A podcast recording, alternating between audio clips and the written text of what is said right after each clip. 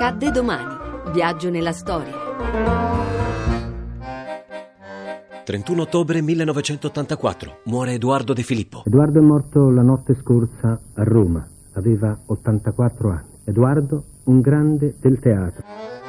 Autore di intramontabili testi come Napoli milionaria, Questi fantasmi e Filumena Martorano. Un grande capocomico, un volto che rappresenta il teatro italiano del Novecento. Quella voce rauca è il risultato di una vita passata in teatro a scrivere, dirigere e interpretare ben 55 commedie. Tra i testi più famosi Natale in casa Cupiello. Fin da giovanissimo non ho mai dubitato che per quel che riguarda i, i temi da trattare non c'è che uno scrigno un forziere a cui attingere a piene mani ed è la vita stessa.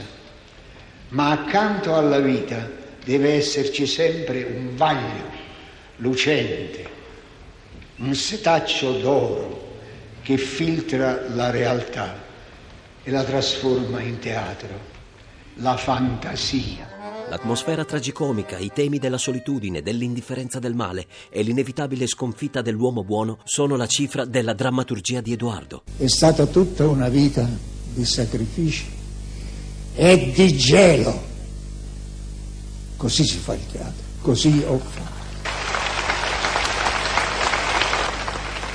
Ma il cuore ha tremato sempre, tutte le sere, tutte le prime rappresentazioni e l'ho pagato. Anche stasera mi batte il cuore e continuerà a battere anche quando si sarà fermato. Così si fa il teatro. Ed è così che Edoardo dice nella sua ultima apparizione teatrale. Già molto invecchiato, il viso sempre più scavato, saluta il suo pubblico con dolcissime parole dedicate anche al figlio Luca. Senza mio figlio, forse io, scusate,